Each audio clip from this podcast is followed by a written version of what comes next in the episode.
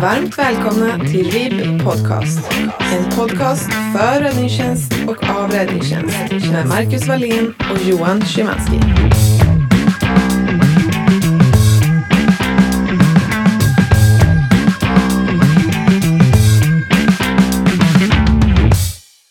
Nu så. Nära micken och allting. Hej Johan! Nej, men tjena Marcus. Nu sitter vi här och spelar in eh, podden. Kul att äntligen vara igång. Ja, vi har eh, väntat precis som många andra förmodligen. Ja, ja det är lite halvläskigt men eh, kul ska det bli. Du, var, varför gör vi den här podden? Ska vi börja där? Ja, alltså så här är det. Både du och jag sitter ju i styrelsen för en förening som heter RRB. Eh, och vi tänkte så här att många utbildningar och andra tillfällen har blivit inställda under det här året. Och då funderade vi lite kring hur kan man nå ut med lite medlemsnytta ändå till våra brandmän och befäl där ute. Och det var väl egentligen så kanske idén till den här podden föddes på något vis. Ja, men precis. Och vi sitter ju faktiskt på distans nu och, och spelar in i, i, tidernas tecken så att eh, det är väl precis på, på den linjen. Och en podd når ju potentiellt sett väldigt många, så det är kul. Mhm.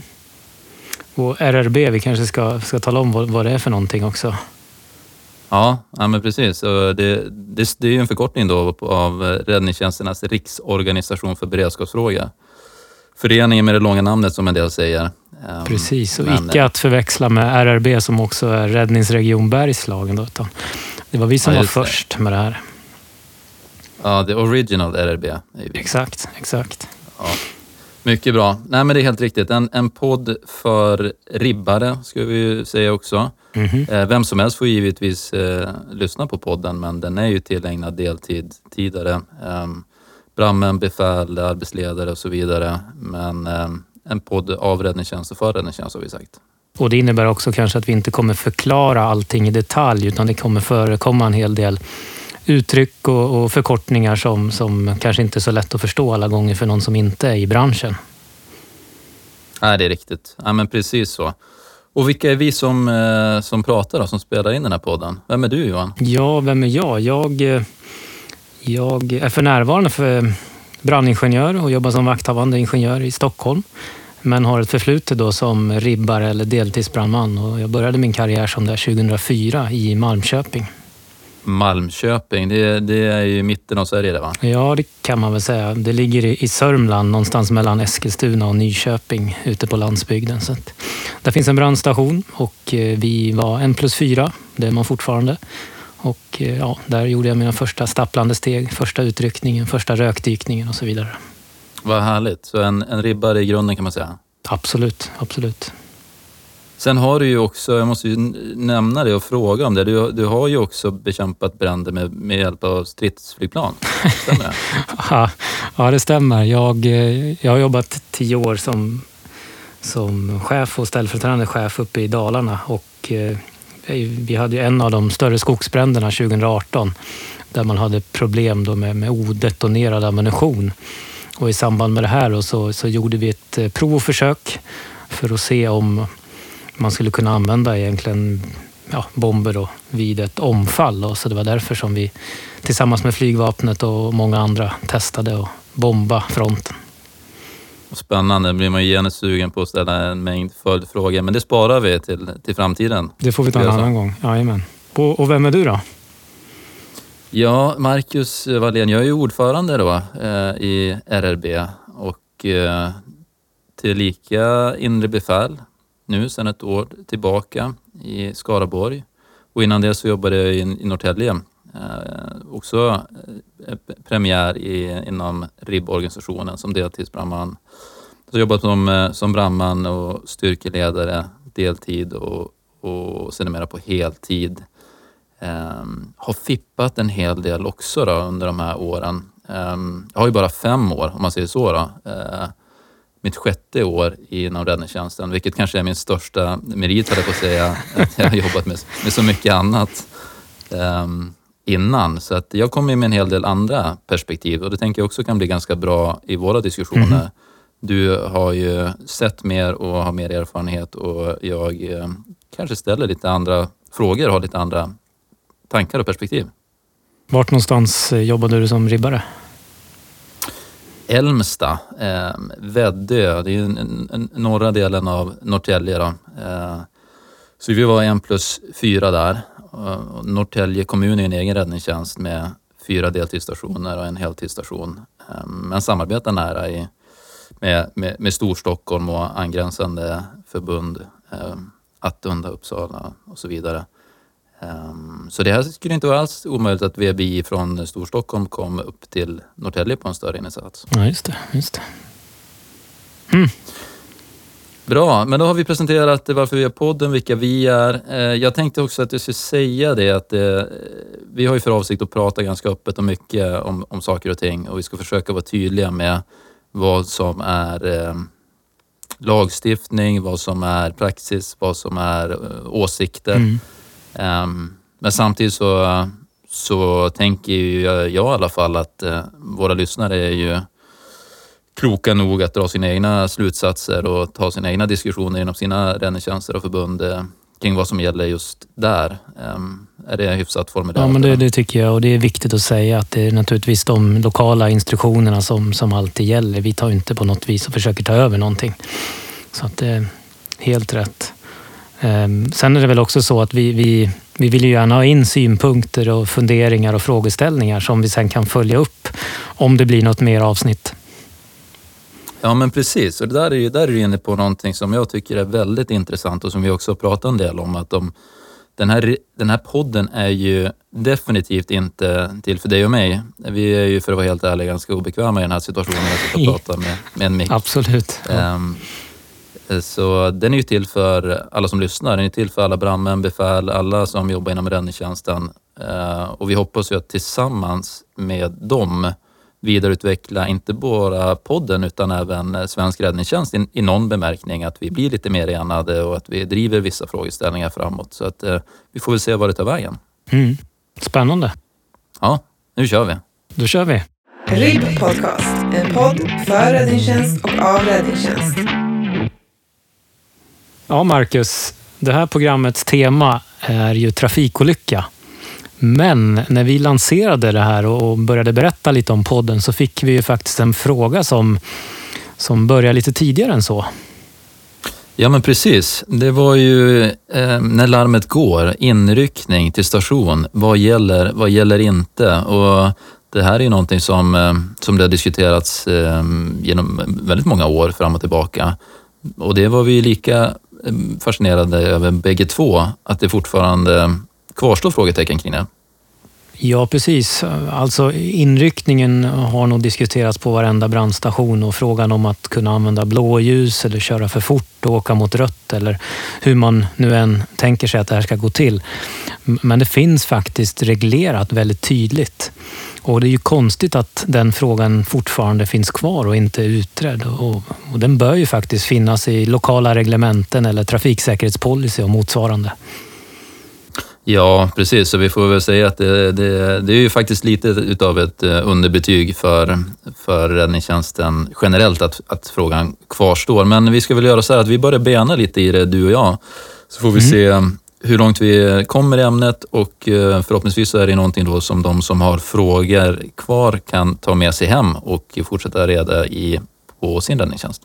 Ja men precis. Och om vi ska börja då i det lätta så handlar det faktiskt om eh, det som handlar om att kräva fri väg, eller förut hette det påkalla fri väg. Och där är det ju väldigt tydligt att det är bara utryckningsfordon som kan kräva fri väg och för det krävs det en larmanordning som består av blåljus och siren. Och det kan man ju aldrig ha på sin privata bil på något vis. Nej, det är ju riktigt. Så där har vi ju där har vi lyft bort den och om det nu är någon som tänker att eh, jag kan installera en larmanordning på min privata bil själv så kan man sluta tänka den tanken. Det är ingenting som överhuvudtaget är aktuellt. Inga egna lösningar, inga, definitivt inget blått, inget gult eller liknande. Eh, det är så enkelt som att eh, ni ska ha möjligheten att ta er till stationen i en rimlig takt och eh, endast undantagsvis, undantagsvis ska ni överväga att köra för fort. Det är min mm. mening. Vad säger du om det Johan? Ja, det stämmer och, och det är ju så att det här med att överskrida hastigheten eller göra undantag mot hastighetsbegränsningen, det är ju inte på något vis självklart, utan det handlar ju också om vilket typ av, av larm man åker på, alltså hur allvarlighetsgraden kan man säga. Och det är ju någonting som vi generellt också är ganska dåliga på inom räddningstjänsten, att faktiskt uttala om det här är prio 1, 2 eller 3 eller vad vi nu ska kalla det. Ja, jag kan inte annat än att instämma där. Det är, det är ett underbetyg det också. Vi, vi måste vara tydliga med i utlarmningen att eh, klargöra vad är det för ärende och vilken prioritet har det. För är det prio 2, 3, 4, hur man väljer att eh, bedöma det, då är det inte brådskande på det viset, utan då tar vi oss skyndsamt till stationen, men vi följer trafikregler och vi följer trafikrytm. Är det ett prio 1-larm, oavsett vilket typ av larm, då har vi gjort den bedömningen att det här är brådskande. Det är stor fara för egendom, liv, miljö och av den anledningen så ska vi skyndsamt ta oss till stationen. Och här finns det ett utrymme att, eh, att överstiga hastighetsbegränsningen om, om situationen kräver det. Men det är fortfarande ingenting som vi råder till och det är fortfarande så att de flesta brandstationerna ligger centralt i, i samhällen och att på den sträckan, ofta 50-30 sträckor, köra för fort, det innebär en, en risk som väldigt sällan är motiverad om vi väger den mot tidsvinsten. För det vi pratar om ett fåtal kilometer, vi pratar om att eh, gå från kanske 50 till 70, det är sekunder det handlar om. Då är det bättre att vara, vara snabbt ut ur, ur huset. Mm. Och det är naturligtvis så att ingen vill ju vara den som faktiskt kör av vägen på vägen till station eller kör på någon eller orsakar en, en till olycka än den man redan är på väg till. Så att, att försöka ta det lugnt, det, det, det är väl vårt råd helt enkelt. Och jag vet ju själv hur svårt det är, speciellt när man är ny och adrenalinet pumpar och man, man, man blir naturligtvis uppstressad. Men, men det, det, det gäller att försöka att hantera den stresssituationen. Precis som. Så eh, för att summera det där, vi, kanske lite längre fram i den här poddserien, att eh, vi pratar lite mer om juridiken kring det där och pratar om eh, trafikförordningens elfte kapitel och att det är det som styr och hur LSO hänger ihop med det där och att vi faktiskt kan åka eh, på sjukvårdsuppdrag som inte är kopplade till LSO och nyttja trafikförordningen och så vidare. Men, men för stunden så nöjer vi oss med att säga var väl förberedd, se till att ha koll på grejerna. Det är där vi vinner tiden. Eh, I normalfallet ska ni inte på något sätt bryta mot trafikregler utan ni ska ta er till stationen på, på det sättet som trafiken tillåter. Och är det så att det är ett trängande fall och ni gör den riskbedömningen själv, att det är värt att överstiga hastigheten, så finns det utrymme för det rent juridiskt, men det är era lokala föreskrifter som gäller. Precis, och vill man läsa lite mer om det här så finns det ett, ett par domar kring det som man kan googla upp om det är så. RIB Podcast, en podd för räddningstjänst och av räddningstjänst. Bra. Vidare från eh, inryckningen till eh, trafikolyckan då, det, det, det som är kärnan i det här programmet. Eh, vad är en trafikolycka ur räddningstjänstens mening Johan? Ja, vad är en trafikolycka? Alltså, allting tar ju sin grund i lagen om skydd mot olyckor och där hamnar vi ju direkt då på de fyra kriterierna som styr vad som är kommunal räddningstjänst. Alltså när vi ska inleda en räddningsinsats.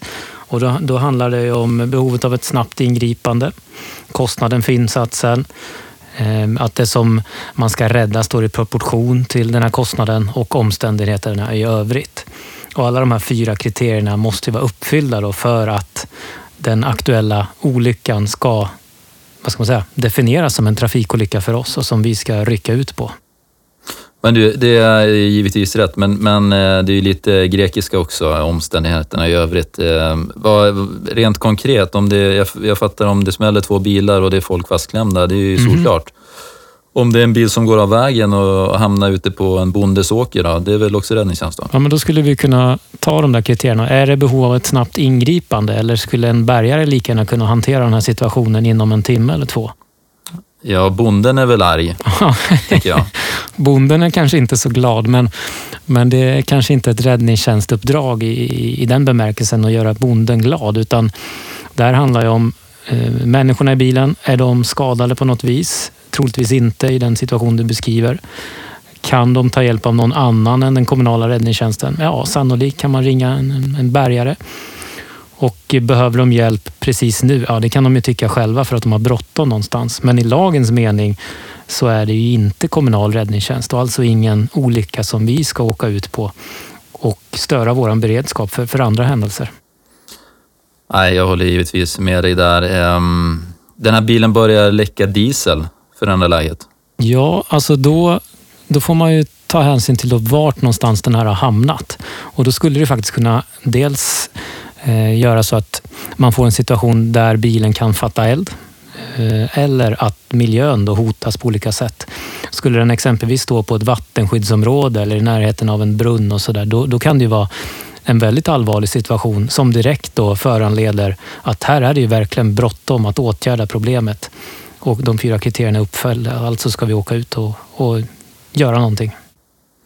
Och det här är ju också anledningen till eh, varför räddningstjänsten inte larmas på en del avåkningar och till och med på en del kollisioner. Eh, som inre befäl så lyssnar man ju med på många av de här SOS-samtalen och vi, eh, vi nekar ju ganska mycket för att det, det måste vara tydligt vad som är räddningstjänst och vad som inte är räddningstjänst. Och där har vi också den här fjärde Eh, kriteriet, omständigheterna i övrigt, så mycket tar sig stöd i, i den skadedrabbades förmåga. Eh, skulle du kunna resonera lite kring det? Men det, det?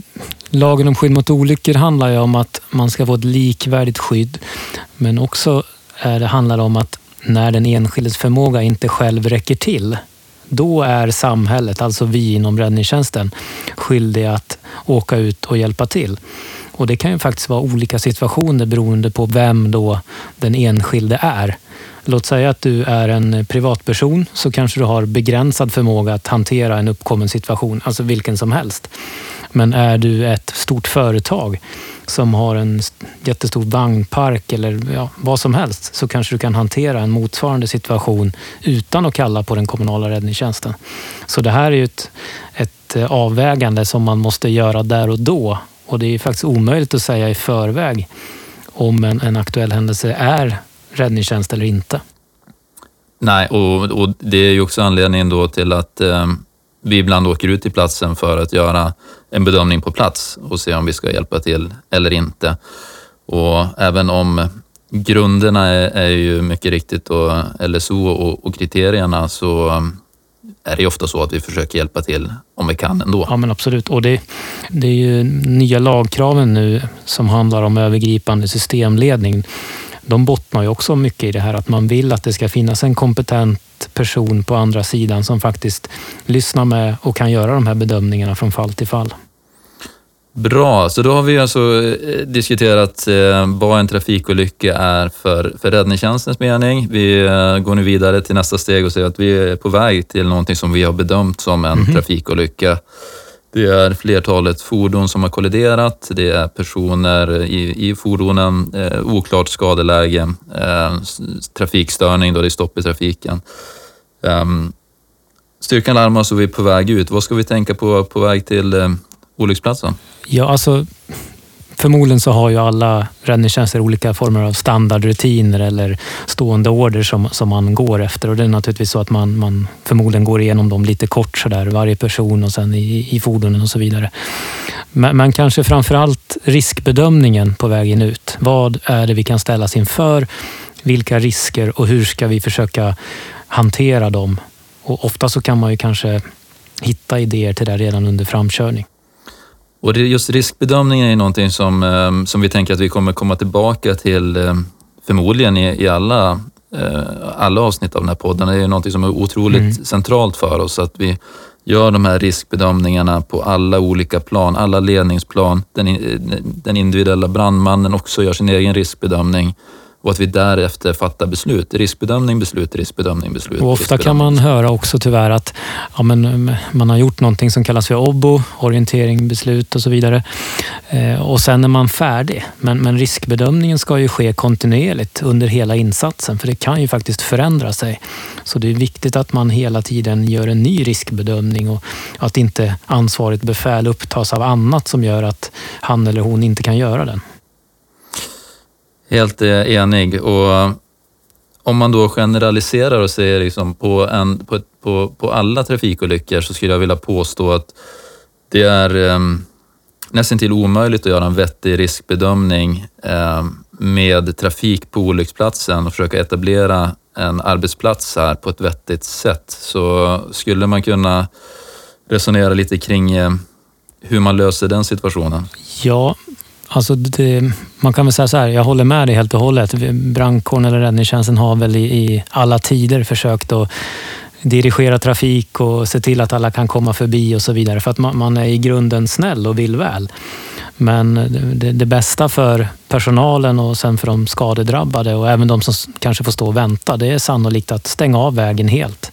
Att inte få in trafik i skadeområdet.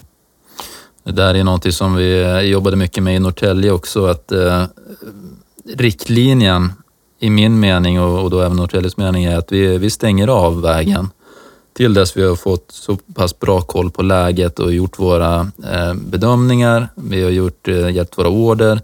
Vi har fått en möjlighet att skapa oss den bilden av läget som gör att vi kan göra en riskbedömning som eventuellt kan leda till att vi öppnar upp för växelvis trafik. Men det är absolut ingenting som är givet och det är inte prioriterat i första läget, vill jag vara noga med att poängtera. Jag håller med dig. Vi hade samma typ av inriktning i, Mora där jag jobbade länge och det var helt enkelt avstängd väg helt och hållet för att frigöra resurser i form av händer och fötter men eh, primärt för att säkra personalens arbetsmiljö. Och jag tror att i nio fall av tio så gjorde det faktiskt att de flesta som stod i köerna och väntade, de kom därifrån snabbare än om man krånglar med växelvis trafik eller trafikdirigering och så vidare. Ja, men det är en bra poäng. Det kan ju faktiskt gå, gå snabbare att, eh, att bli klara med händelsen så att säga och släppa på trafiken fullt ut om vi har fler händer som, som jobbar med, med ärendet. Eh, om vi tittar på juridiken lite snabbt och kort där bara. Vi, eh, vi stänger av en väg. Eh, jag har ju många diskussioner om att det här eh, det är ingrepp i annans rätt. Vad, vad säger du om det?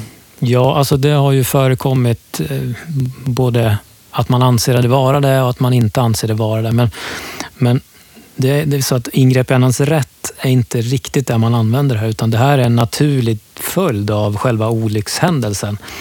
Och då befinner man sig på eh, en väg, oftast kanske det är Trafikverket som, som äger den här vägen där olyckan har inträffat. Och då är det faktiskt inte ingrepp i annans rätt att stänga av den här vägen utan en naturlig följd av olyckan eller händelsen i sig.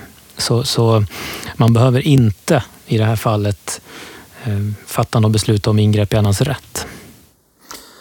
Nej, det, det finns ju um, en mängd... Det, det, det, bästa att göra är ju att se det som en naturlig del av, av händelsen och att, att vägen och vägägaren är eh, involverad i olyckan. För det, mm. det är ju också så att eh, eh det är ju ingen rättighet för en bilist att färdas på en väg. Eh, det är en möjlighet om vägen tillåter. Så om det är så att man gör ett, vill, vill göra det här som ett ingrepp i annans rätt så är det ju vägägarens rätt att disponera vägen som man kan resonera kring, inte bilisternas.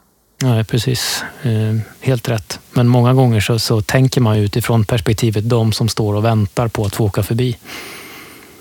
Och vi behöver ju kanske inte rota djupare i det här för stunden, men det är väl en intressant frågeställning för de som vill att ta med sig hem och, och, och diskutera hur resonerar vi kring vägavstängning, på vilket mandat, med vilket lagstöd?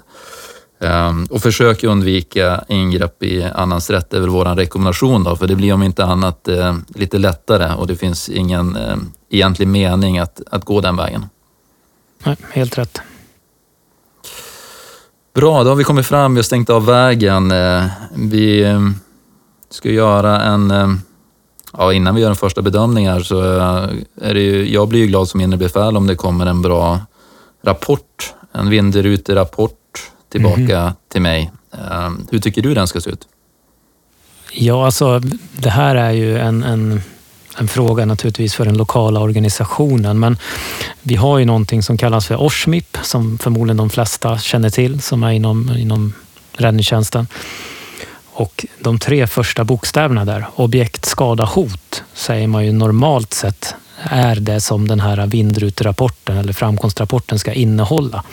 Så kan man lite snabbt eh, bilda sig en uppfattning om objektet, skadan och hotet, då tycker jag att man har en ganska så bra vindruterapport Jag håller helt med. Det är, det är en bra modell att jobba med och eh, det jag kan tillägga är ju från, från ledningsperspektivet, från, från ledningscentralens sida. Vi har gjort en bedömning om den här trafikolyckan och vi har ju larmat ut de resurserna som vi tycker behövs för att lösa uppgiften. Och eh, det vi vill veta så fort som möjligt är, det är ju om situationen på plats är den som vi har uppfattat, mm. om, de, om de överensstämmer. Eh, visar det sig att det är en buss istället för en personbil, ja då kanske vi har ett annat läge här. Så att eh, oavsett händelse så är min mening att första befäl på plats, första eh, brandman för den delen också, men jag vill alltid ha från första befäl på plats en, en, en rapport, en vindruterapport som innehåller vad är det som är, är skadedrabbat, vad är det för skada och vad är det för hot? Objektskadehot. Och det, det är ju också så att även om ja, du sitter inne på ledningscentralen, men som i, i, mitt fall nu om jag åker ut som vakthavande brandingenjör och är på väg fram till en händelse så är jag ju oerhört intresserad av att höra den här också på den aktuella raptalgruppen för att få en bild av läget och precis som du vill ha stämmer uppgifterna som, som vi har fått i utalarmeringen. Så, så det här är ju inte bara för bakre ledning eller oss själva utan för, för egentligen alla myndigheter som responderar på, på den här olyckan. Helt riktigt och där är du inne på en bra poäng. Eh, vi ska inte djupdyka i det för mycket här men vi, vi har ju RAPS-kanalen som vi jobbar på. De flesta får en sådan tilldelad, en samverkanskanal med, med andra involverade aktörer. Det behöver inte vara enbart blåljusaktörer utan det kan vara bärgare, det kan vara trafikverk eh, och så vidare. Så här vill vi så fort som möjligt få en enad bild om läget. Mm. Så, så all, all form av rapportering ska ske på RAPS kanal så länge det finns samverkansbehov. Mm. Eh, går vi sen in i ett läge där vi inte har samverkansbehov, det vill säga kanske räddningstjänsten är de enda som är kvar på platsen, vi jobbar med, låt oss säga en eftersläckning eller liknande, ja men då kan vi rapportera på telefon eller på annan talgrupp eller hur vi vill lösa det. Men så länge det finns samverkansbehov ska rapportering ske på eh, RAPS-kanalen och enligt den sambandsplan som man har i mm. organisationen. RIB Podcast, en podd för räddningstjänst och av räddningstjänst. Bra. Då är vi redo att eh, kliva ur bilen. Precis, vi har rapporterat tillbaka, vi ska ut eh, och här kommer vi väl till den fina modellen som du nämnde tidigare, OBON. Vi ska göra en orientering, vi ska göra en bedömning, vi ska fatta beslut och ge en order. Och det här är väl någonting som i, i min uppfattning de flesta jobbar efter och övar med. Och det som är kanske är värt att lägga lite krut på och poängtera här, det är ju riskbedömningen. Att göra den och att uttala den, mm. det, det är svårare än man tror. Ja, det, och, och, jag tror kanske inte att man gör det så ofta heller faktiskt, utan man en trafikolycka upplever jag nog ofta, det är ett rutinärende så man kanske glömmer bort det på sätt och vis också. Att, att faktiskt tala om vad, vad, i det här specifika fallet, vad är det som är farligt? Vad, vad står vi inför?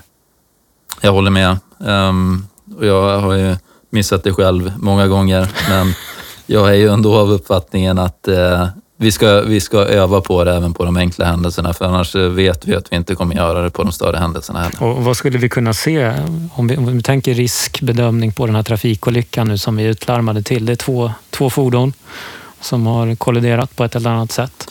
Det vi kan se tidigt, om jag, om, om jag låter eh, fantasin skena iväg här, så är det ju, trafiken är uppenbar. Eh, vi kanske har bränsleläckage som vi vill poängtera. Ser att det räcker eh, bensin från den röda bilen. Vi kanske har en bil som inte är stabil. Eh, det finns risk att den, att den välter över eller liknande. Det är också någonting som vi vill, vill eh, tydliggöra tidigt. Så att, eh, att, att, få fram de här riskerna och, och kanske vara lite, lite övertydlig och, och se det som ett övningstillfälle, det, det är min rekommendation. Och även om de ofta ingår i våra standardrutiner så är det ju jätteviktigt att faktiskt uttala dem. Det kan vara ny personal, det kan vara personal från andra myndigheter där som, som inte ser det här lika självklart och så vidare. Så att jag tycker alltid att man ska ta för vana att faktiskt vara jättetydlig med riskbedömningen.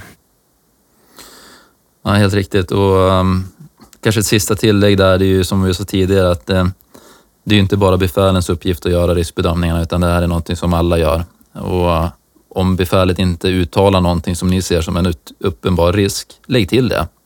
Se till så att alla har sett det här bränsleläckaget om det inte har sagts. Så vi, vi jobbar tillsammans, vi gör en gemensam riskbedömning och vi uttalar den. Mm. Och, och, många gånger kanske det inte ens finns ett befäl på plats utan det kan handla om en, alltså en FIP-funktion eller motsvarande där det är en brandman som är först på plats. Så det, det, är precis som du säger, det här är ett samarbete, ett, ett lagarbete mellan alla där ute.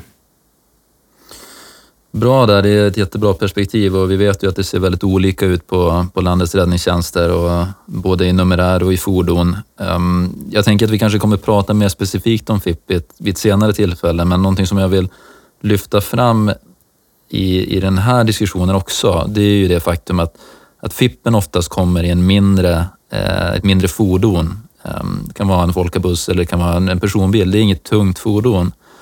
Och då är det så enkelt som att det här är inget skydd som man kan jobba bakom. Har man en personbil så är det att likställa med ett, ehm, ett, ett varningstält. Det, det, det, det är ett varningsfordon.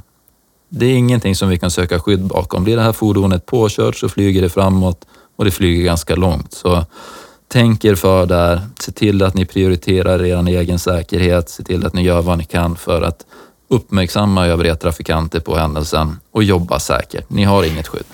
Nej, det, det stämmer och, vi kanske ska fortsätta på den diskussionen. Vad är egentligen ett tillräckligt skydd? Och det, det vill jag mena är, det är ett tungt fordon som faktiskt kan ta en rejäl smäll om någon skulle missa våra varningsanordningar, fortsätta förbi kön och sen faktiskt blåsa rakt in i, i den här olycksplatsen. Då ska det stå någonting där som, som stoppar upp och ser till att den åtminstone inte skadar oss som jobbar där framme. Nej, men det är riktigt och det är ju, riktlinjerna säger ju 3,5 ton. Det är de, det de flesta har som, som gränsvärde och det är också eh, som som eh, MSBs eh, riktlinjer ehm, säger. Så ett tungt fordon, det betecknas som ett barriärfordon. Mm, vi ska fortfarande jobba med säkerhetsavstånd då. Um, inte, inte ens de tunga fordonen får stå för nära för de flyttar sig. Um, här gör vi en riskbedömning. Vi tittar på aktuellt läge. Vad är det för hastighet på vägen? Hur är det med sikten på platsen? Vad är värsta, värsta tänkbara scenario? Kan det komma en tung lastbil med trailer i 90 här? Om det kan göra det, då har vi ordentliga säkerhetsavstånd. Då är det inga 10-20 meter vi pratar om, utan då måste vi jobba med längre avstånd. Och jag vet att det är svårt och jag vet att det, då kommer man långt från, från verktygslådan. Men vi måste prioritera vår egen säkerhet. Och det finns ju tyvärr fall där kollegor till oss har skadats svårt eller omkommit. Så det här är ju en fråga som vi verkligen behöver ta på största allvar och det kanske till och med är så att vi löper större risk att skadas vid trafikolyckor än i samband med bränder. Ja, precis så.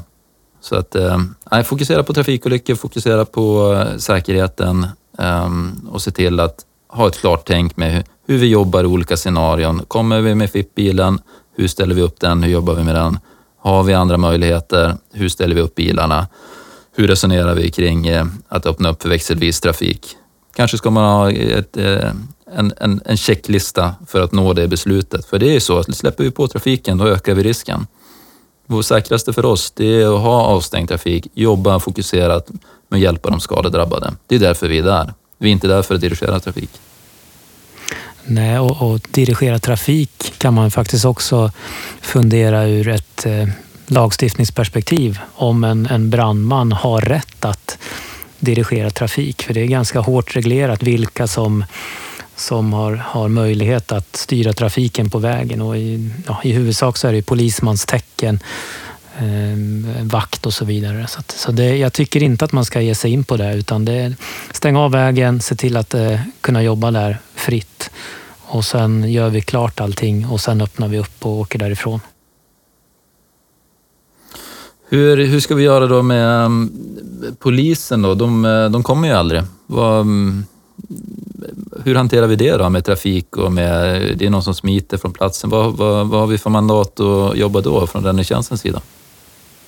Ja, det, här, det här är en jättesvår fråga naturligtvis.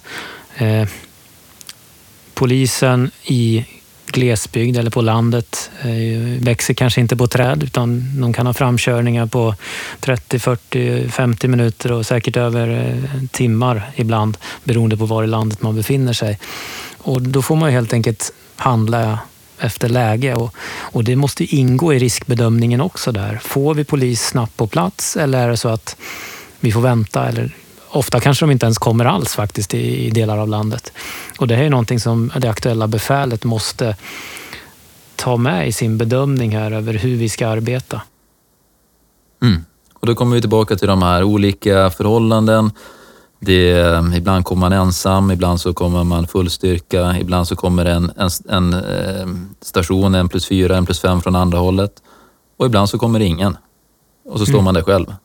Och det kommer ingen ambulans, det kommer ingen polis. Vad ska vi göra? Så det är full respekt för er som jobbar där ute och att det är olika eh, omständigheter och, och, och eh, olika lägen helt enkelt. Men eh, som Johan säger, ta med det i, i riskbedömningen, ta med det i, i er plan för insatsen och, och laga efter läge.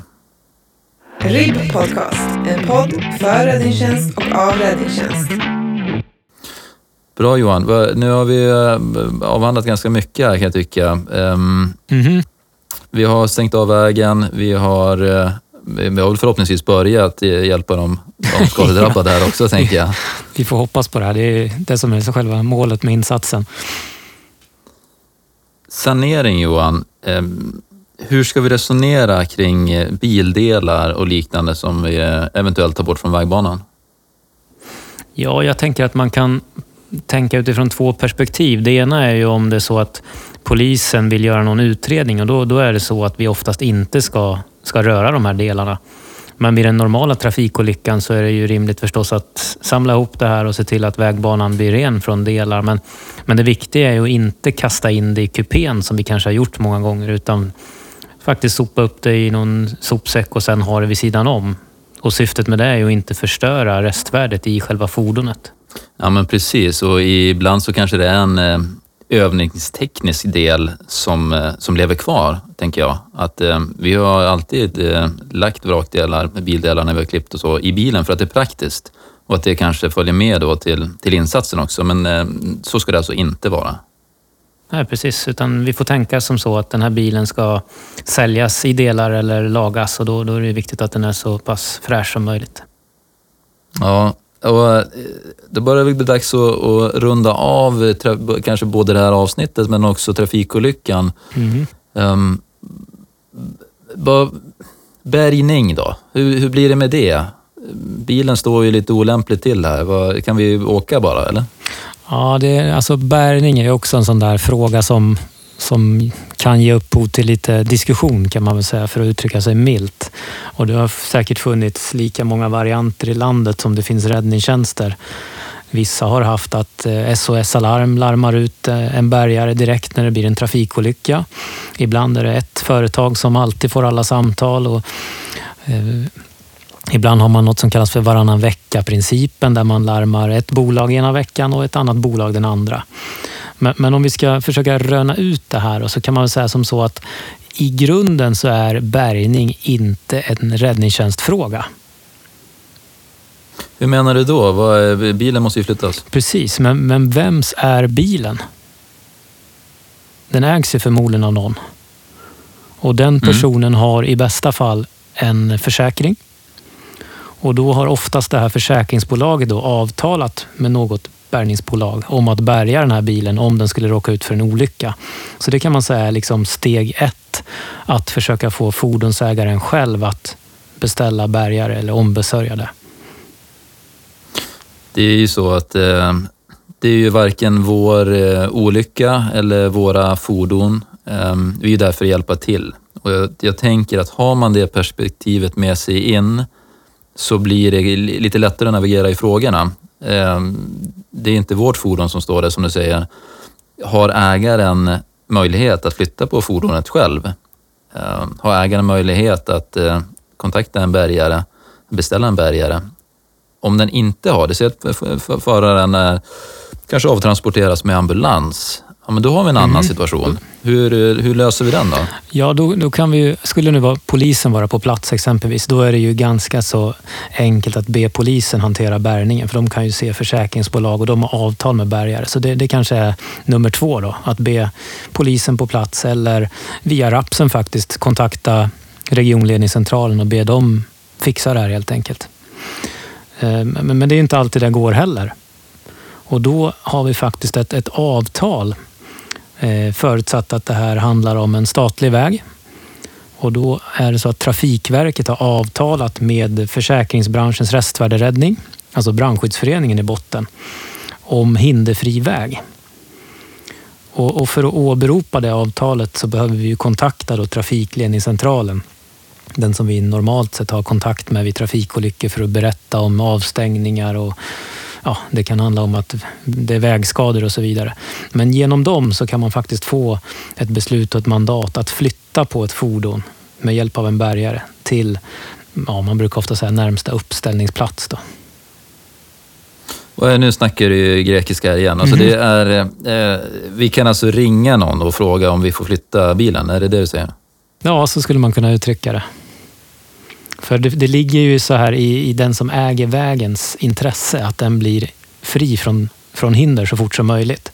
Och därför så har vi den möjligheten då att så snabbt som möjligt öppna upp en väg. Förutsatt att det, det är möjligt att göra på ett enkelt sätt då givetvis. Så om man summerar det så kan man säga att det är ju ägaren av fordonets ansvar att flytta på bilen. Mm. Eh, har inte de möjlighet så eh, är polisen ett alternativ. Mm. Det vill säga, det är inte räddningstjänstens sak, utan då blir det en polisiär fråga. Och här gäller det då, eh, i, likhet med tidigare, att ha god relation, eh, eller god kommunikation ska jag säga, med, med polisen tidigt. Även om de inte kommer till platsen så kan ju de ta ansvar för det.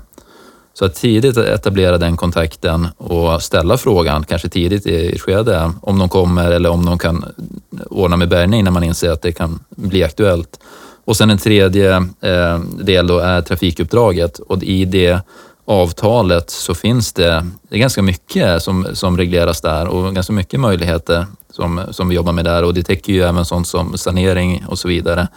Ehm, men här tänker jag att eh, generellt sett eh, så, så finns det en ledningsnivå till någonstans som kan hjälpa till med den frågan medan man jobbar med trafikolyckan. Ja, absolut. Och det vanliga är ju säkert att, att man känner igen det här som du säger, sanering av vägbanan. Alltså när vi sopar upp glas eller spill på något vis, då har vi faktiskt rätt att ta betalt för det i ett senare skede eh, och få igen de pengarna som, som, som vi faktiskt kostar. Så att det finns mycket bra i det avtalet. Man, man, skulle kunna, man skulle kunna säga så Johan, till och med tänker jag att eh, det är ett eh, avtalsjobb. Det är inte så att vi har möjlighet att ta betalt för det utan det, vi gör det på uppdrag av eh, försäkringsbolagen då, Så är det, vägägarna. Jajamensan. Så, så eh, i likhet med andra uppdrag som vi har avtalat så, så debiterar vi för det Ja. helt enkelt. För, för annars så är ju faktiskt alternativet att de själva åker ut och tar reda på det. Så länge inte vi har gjort bedömningen att det handlar om, en, om, om räddningstjänst. Då. Mm. Stämmer. RIB Podcast, en podd för räddningstjänst och av räddningstjänst. Bra, då har vi snackat om bärgaren där också. Vi kommer in på lite på trafikuppdraget. Ehm, Det börjar väl bli dags att, att, att plocka ihop och åka hem och, och i det här läget så, så vill jag skicka med en passning på att även här ska vi göra en riskbedömning. Eh, avveckla kan vara ett läge där man slappnar av, kanske rullar i trafik. Ehm, vi tar bort eh, varningsanordningar, vi tar bort farthinder och liknande. Gör en ordentlig riskbedömning, kommunicera den, kommunicera planen, i vilken ordning avvecklar vi, vem åker först? Och se också till att, eh, att informera trafikanterna om det. Ehm, så de vet vad, de, vad ska de göra när vi åker därifrån. Prata med första andra bilen. Säg så här att nu när vi, när vi rullar iväg härifrån, då vill jag att du sitter kvar här och står stilla till följande händer. Eller att eh, jag vill att ni följer efter mig eller liknande. Då har vi skapat ty- tydlighet och trygghet för, för trafikanterna också. Och, och jag tycker det du var inne på där, när man börjar på att trappa ner och slappna av. Alltså man kan inte trycka på den nog. Det, det är oftast då, om man tittar generellt, det är oftast då vi råkar ut för olyckor oavsett vilken händelse vi är på. Det är skogsbranden, det är villabranden eller lägenhetsbranden eller trafikolyckan. Så när man, när man börjar slappna av, då gäller det verkligen att vara uppmärksamma på sina kollegor och hjälpa till att påminna varandra om att vi är inte klara riktigt än, utan vi ska ta oss ända hem också. Precis. Um, viktigt, viktig poäng. Och därmed så rullar vi hem, återställer, Mm. gör oss redo för nya uppdrag och eh, det är väl även dags för dig och mig att eh, börja fundera på nästa poddavsnitt då. Ja, men precis. Och, och innan vi avslutar trafikolyckan så är det så att det ska skrivas en händelserapport också på den här. Icke att förglömma, men, men det kanske kommer som en separat eh, del av våran podd, så, så vi kommer inte gå in på det just i den här gången. Mycket bra. Ja, men då nöjer vi oss så och, och tackar eh, lys, lyssnarna. Vi får väl hoppas att det är mer än en då, så att vi, det är plural. Så vi tackar Ja. lyssnarna för att de har lyssnat på oss och hoppas att de, att de återkommer till nästa avsnitt. Det gör vi verkligen. Ha det så bra. Detsamma. Hej! Hej!